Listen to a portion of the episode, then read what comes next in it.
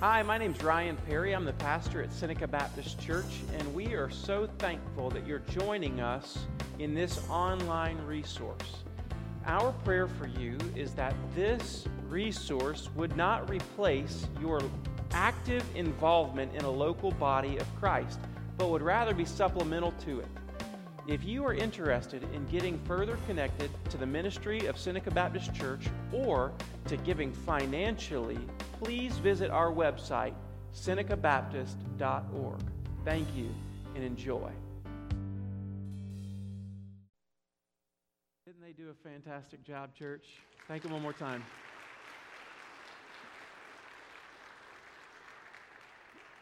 Some talented ladies there. Thank you so much Families, I know there are a number of families here. Uh, you should be extremely proud. I know you are. Thank you for traveling here to be with them today.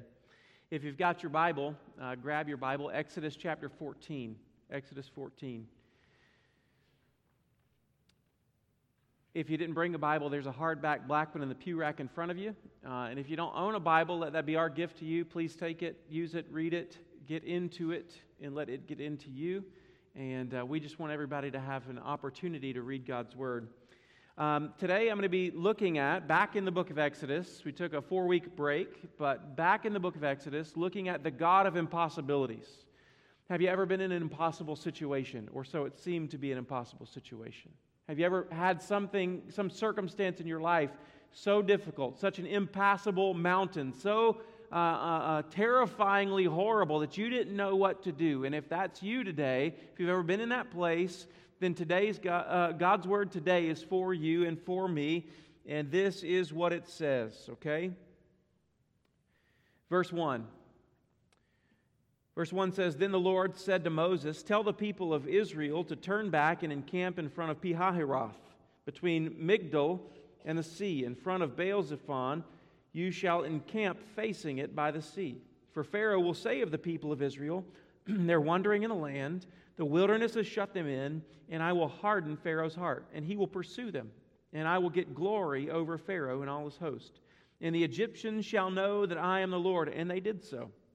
Verse 5 When the king of Egypt was told that the people had fled, the mind of Pharaoh and his servants was changed toward the people, and they said, what is this that we've done and that we have let Israel go from serving us? So he made ready his chariot and took his army with him and took 600 chosen chariots and all the other chariots of Egypt with officers over them all.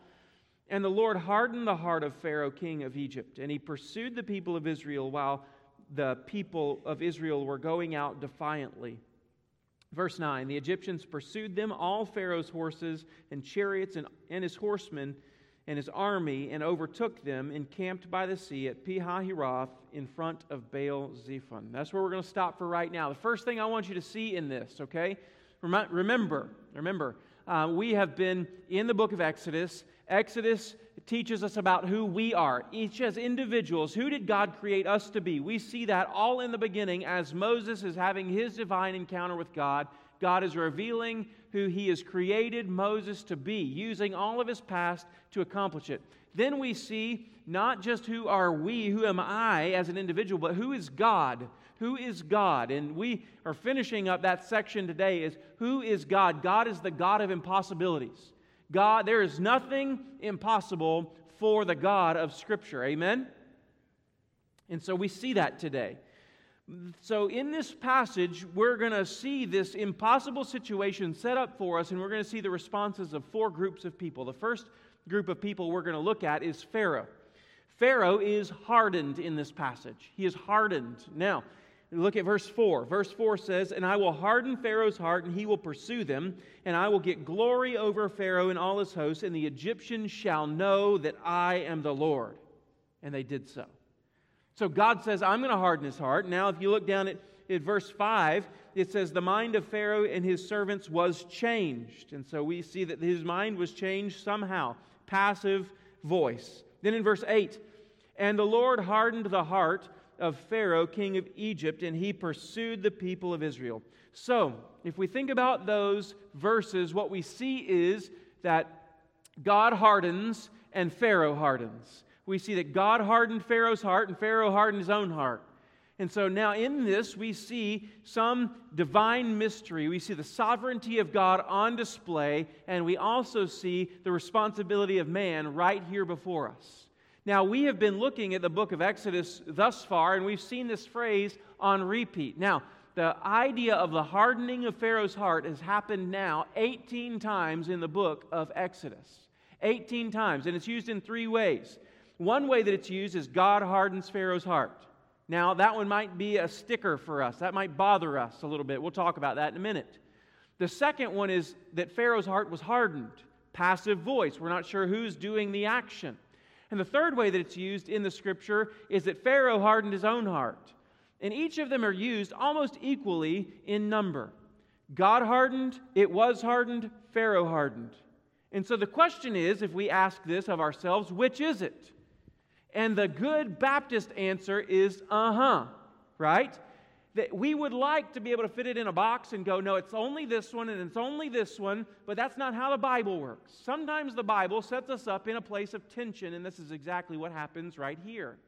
God sets us up in a place of tension, and He says, Not only has Pharaoh hardened his own heart, and not only is Pharaoh's heart hardened, but I have also joined in and hardened his heart. Now, a lot of people in that moment would go, I don't like that. I can't explain that very easy, and so I'm just going to kind of take that page out of my Bible and never talk about that. But if we, we need to beware of taking hard things and ignoring them, because if we use that same logic to take hard things and ignore them, then what do we do with the Trinity? Who can fully explain the Trinity in here? Don't raise your hand because I know you can't. Right? Who can fully explain the virgin birth? That God took on flesh and dwelt among us. That the infinite became an infant. I can't explain that, wrap my mind around that. And so, with the same logic of, I don't understand how these things fit together, A.W. Pink says, beware, beware. He says we should not explain away the things we fully don't fully understand. On the same basis, we would get rid of the Trinity. So we look at this, we see God's sovereignty. He's hardening Pharaoh's heart. We see man's responsibility that Pharaoh is hardening his own heart and saying, What have we done? Let's go get him. He's changing his mind. He's hardening his heart. He's going after them. So the question for us is God sovereign? Church, help me out. Yes. Is man fully responsible for their actions? Yes. Now, one of the problems is sometimes we, we talk about free will, and I just want to push back on that. I, we do have free will, but it's not as free as we think. Here's what I mean. If left to ourselves, Without God's divine intervention, what will we choose, good or evil?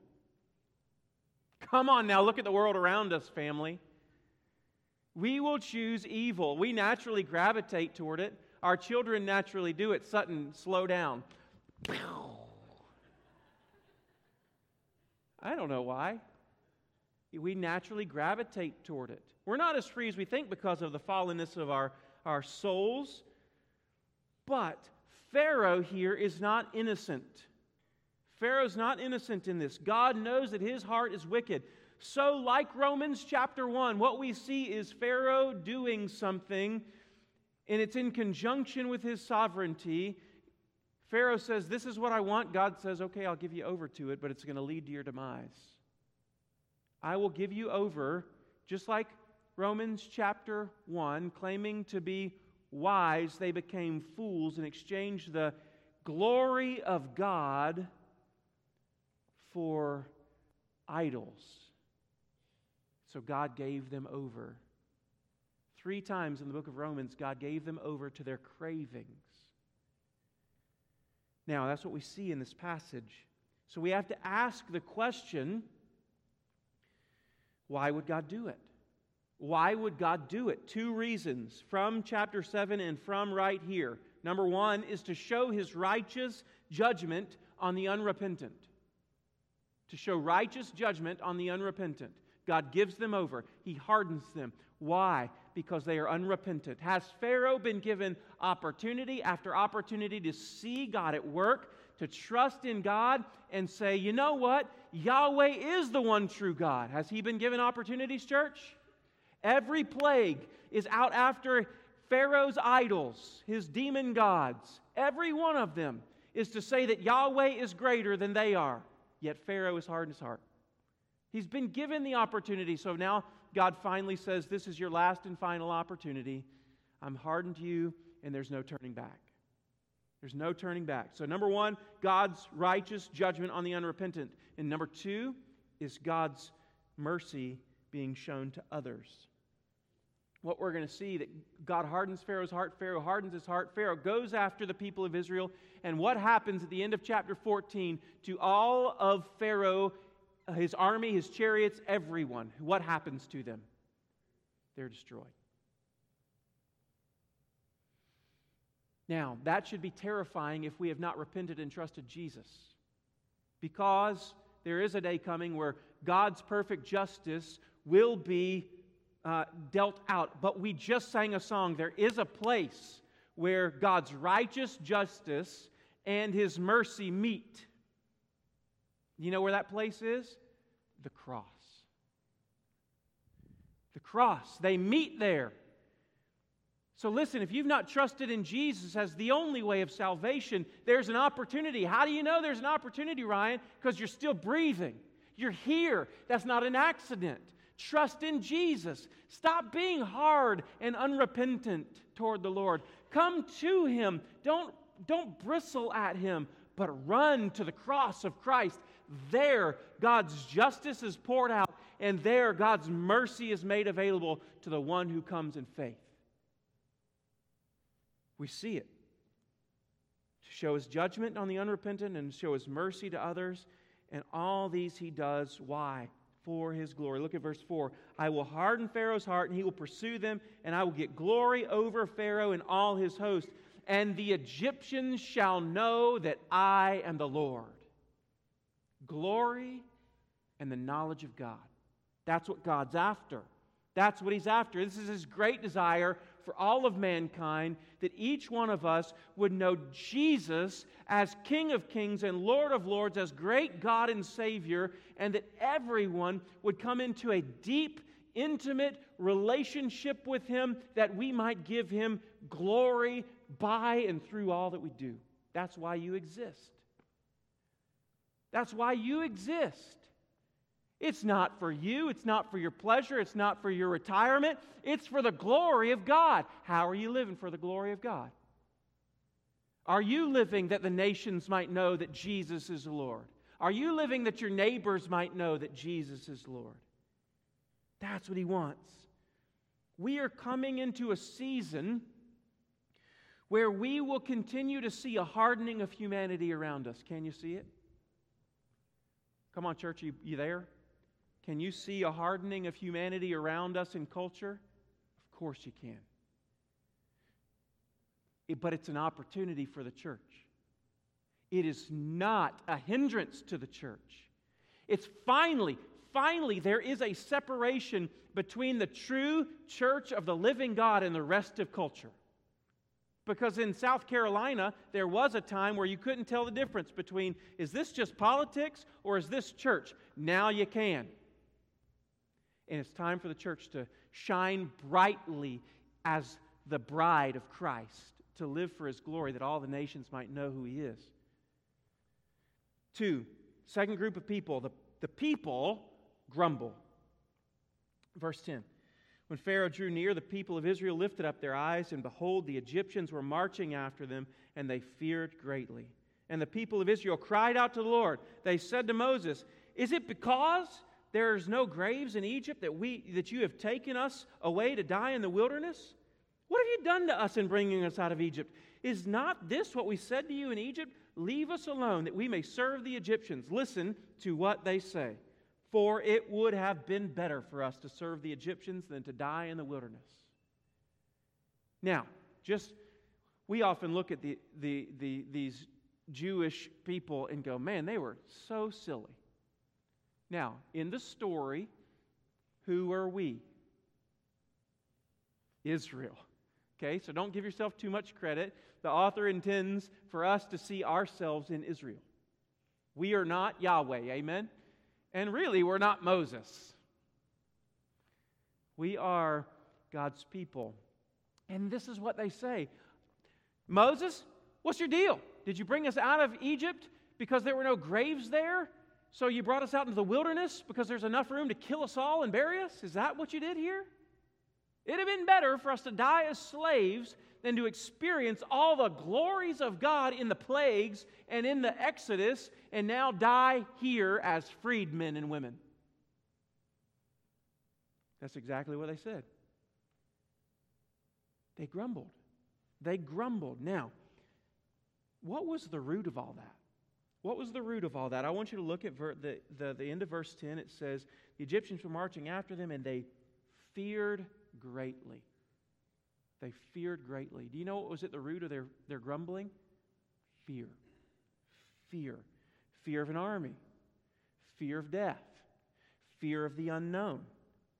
You ever been there?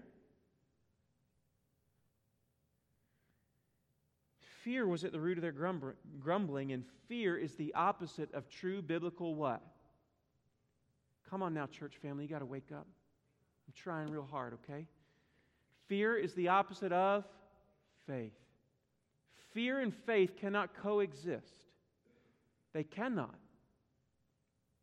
They cannot. Fear here led Israel to grumble, and they grumbled in their idea or in their mind directly against Moses, but says they cried out to the Lord, and and and who were they truly grumbling against? God. Now, fear is never a, a God pleasing motivation when it comes to God's people. Fear is never God pleasing. God has never looked on us and said, wow, that fear is just amazing. Now, there is a fear that is beautiful. The fear of the Lord is the beginning of wisdom. But that's the fear of the Lord. Are these people afraid of the Lord? No, they're afraid of an enemy. They're afraid of dying. They're afraid of, of the unknown. And so, this is not who God's created us to be. Romans chapter 8, 15 says, God says in Romans through Paul, I have not given you a spirit of fear to lead you back into slavery. Does that sound familiar? But I've given you the spirit of adoption as sons and daughters of God. 2 Timothy 1 7 says, he has not given us a spirit of fear, but of power and mind and self control. This is what God has given to his people. Their fear was a lack of trust in God. And when they began to grumble, who were they grumbling against? God Himself. God, had God led them this far out?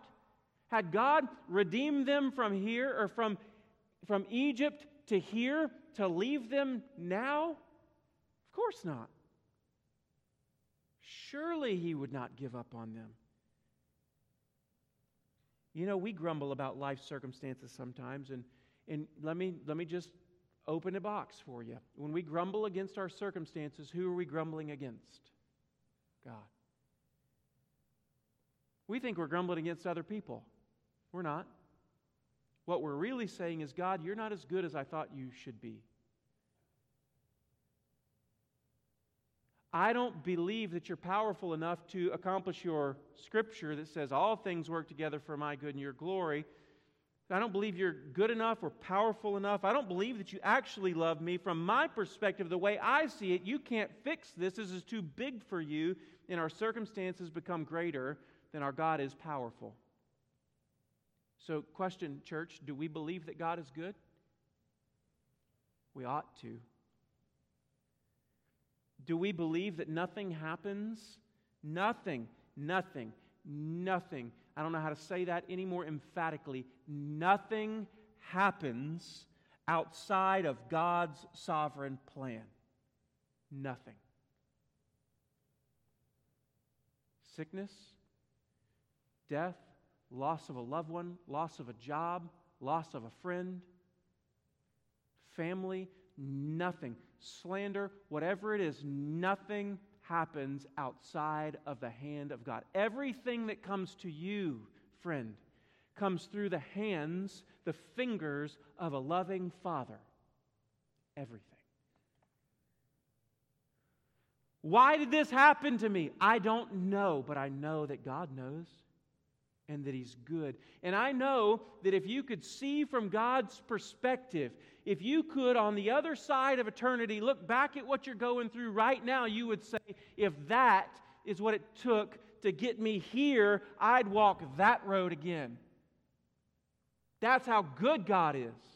That's what it means when we pray, Your will be done. It's saying, God, my feeble mind is so small, I can't understand what you want to do. So I've got to trust that you're good and that you know and that you will walk me through uncomfortable days to make me where the who you want me to be and take me where you want me to be and do with me what you want to do.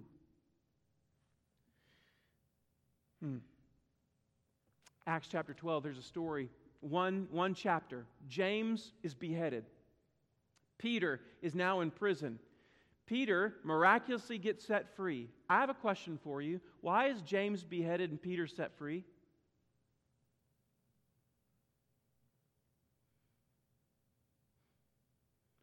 Well, Peter was a man of faith. You read the same Peter that I'm talking about? Not very filled with faith all the time, was he? People were praying for him. Don't you think they're praying for James too? And when Peter shows up at the door, uh, Rhoda, the servant, comes uh, and says, Peter's there. And they're like, No, nah, it's not Peter. I know we've been praying that the Lord would set him free, but it can't be Peter. Why did God do that? Why did uh, God allow one to die and one to live? Because God is good. God is sovereign, and He has a plan that in all things He would be glorified. And God, for some reason, saw fit that He would get most glory by seeing James beheaded and Peter set free.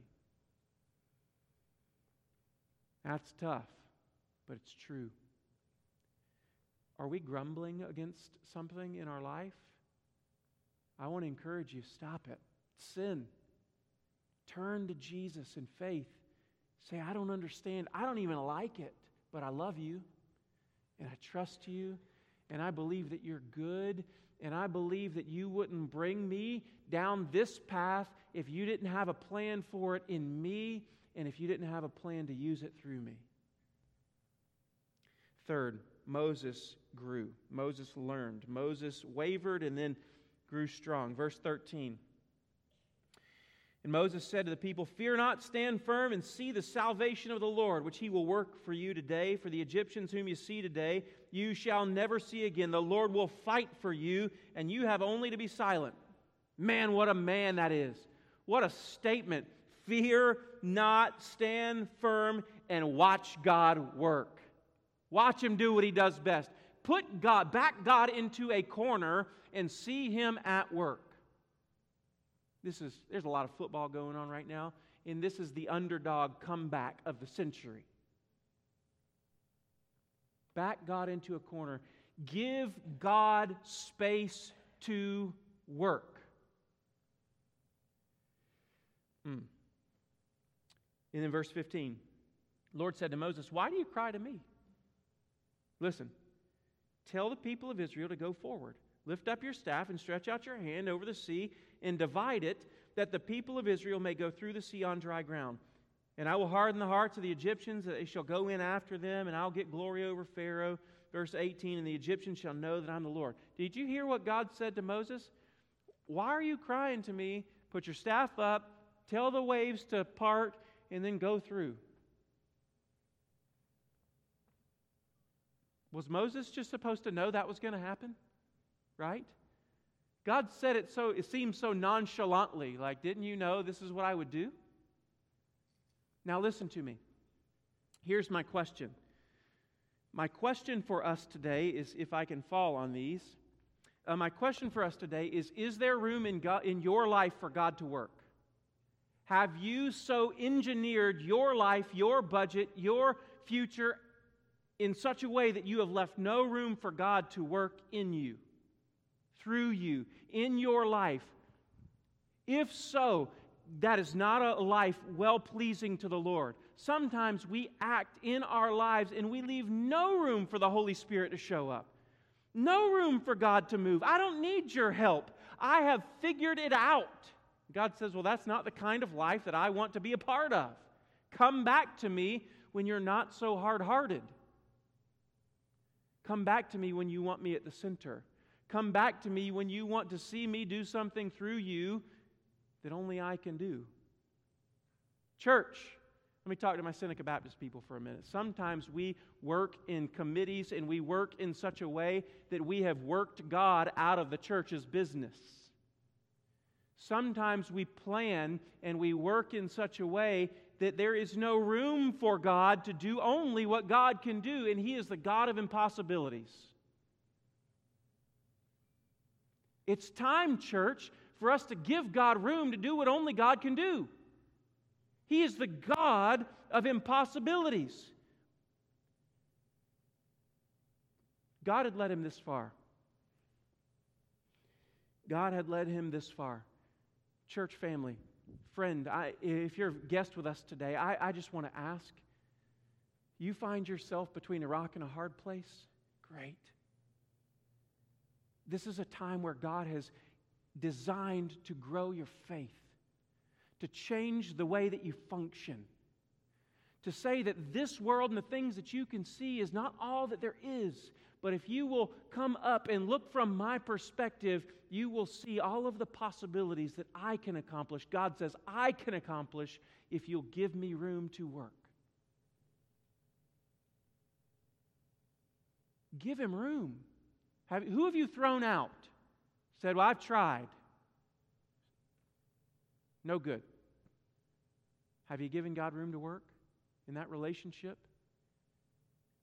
What have you given up on? Will you turn it over to God and say, God, I will follow you into the middle of the ocean, even when it doesn't make sense, if you will work and do what only you can do? Now, I'm not saying that God will always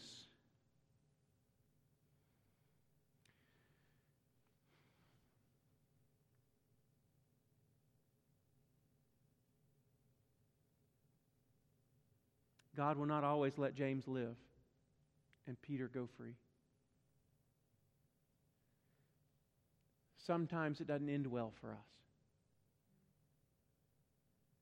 But the question is did I walk in faith or fear?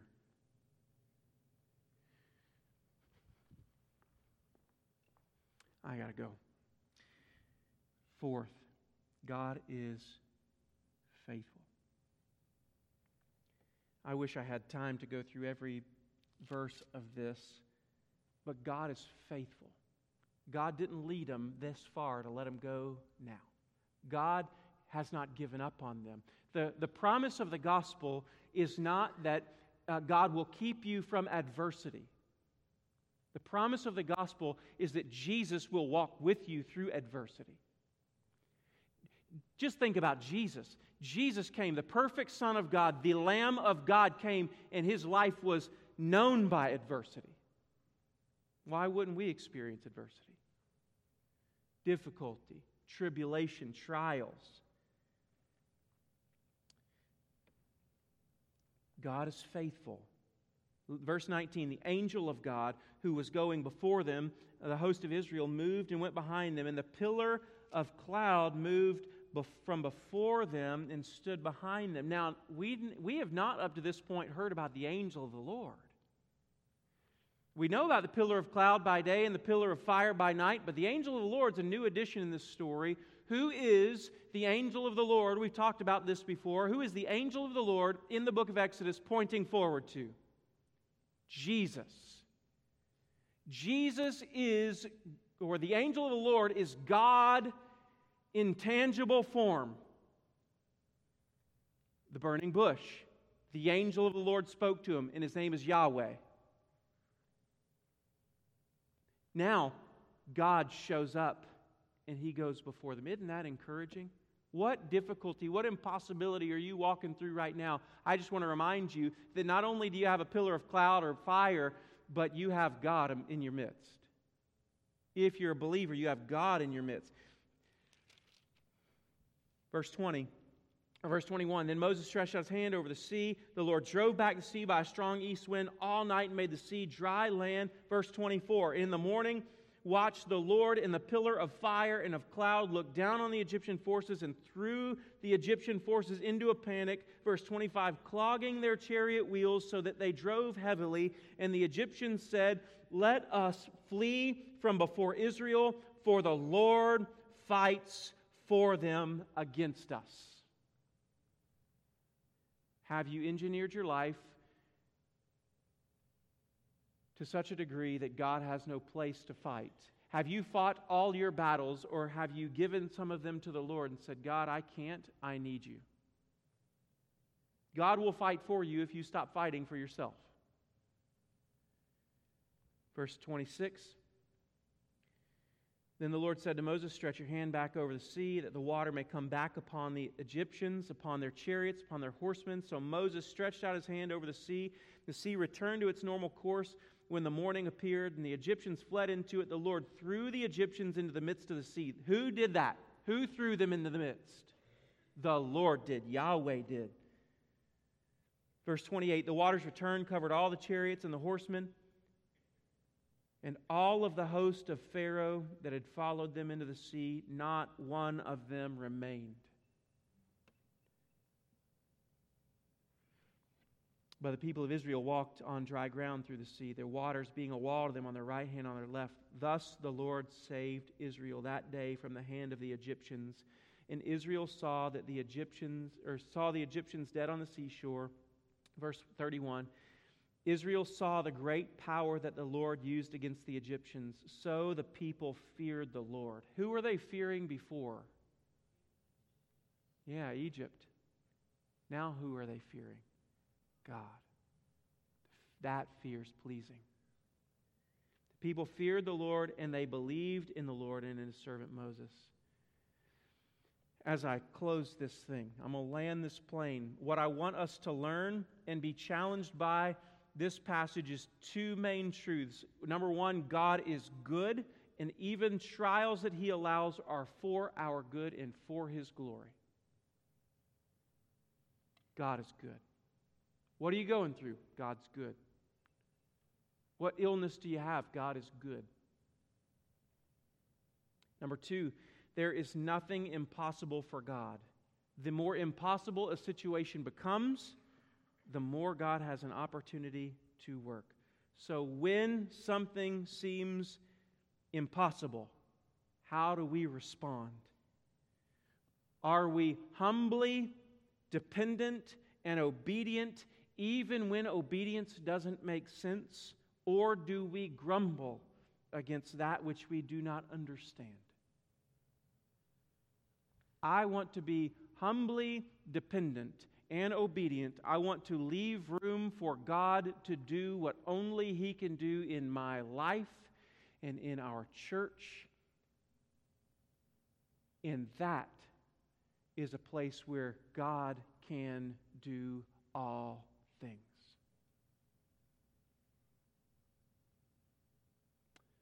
We'll learn next week that we are a worshipful people, and one of the first things that they say is salvation belongs to God. So if you're out there today and you don't know Jesus, I want you to know you can't save yourself. That's why we need a Savior. His name is Jesus Christ, who came to die for you. Trust Him. Let's pray. Would you stand with me as we pray? Stand up, Mr. Christopher. Come lead us in a closing hymn.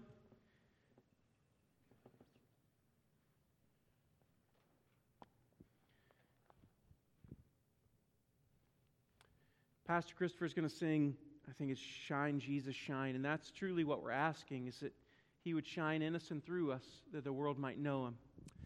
Father, we ask right now in Jesus' name that whatever we're experiencing and going through, oh Lord, you would reveal to us that you are going to be glorified in it and you are going to do good for us through it. Father, might we see you at work? Might we leave room for you? Might we be humbly dependent on you, crying out to you, not grumbling against you, but let us change our grumble for intercession. May we pray and plead that God, you would do what only you can do in a way that only you can get the glory for it. Father, we don't want you to bless our plans, but we surrender our plans to you, and please bless your plans. Give us your plans, your will. It doesn't make sense in this world. Oh, but it's going to be far better when we trust it and walk in it. Father, if there's any who are lost, save them. Any who are hardened, soften them. Any who are far, draw them. Father, we want to live in such a way that you will get glory and all the nations will know that you're God. Forgive us when we fall short. Help us to clearly confess our sins. And we're thankful that if we confess, you are faithful to forgive our sins and cleanse us from all unrighteousness. We pray in Jesus' name. And everybody said, I'm right here if you want.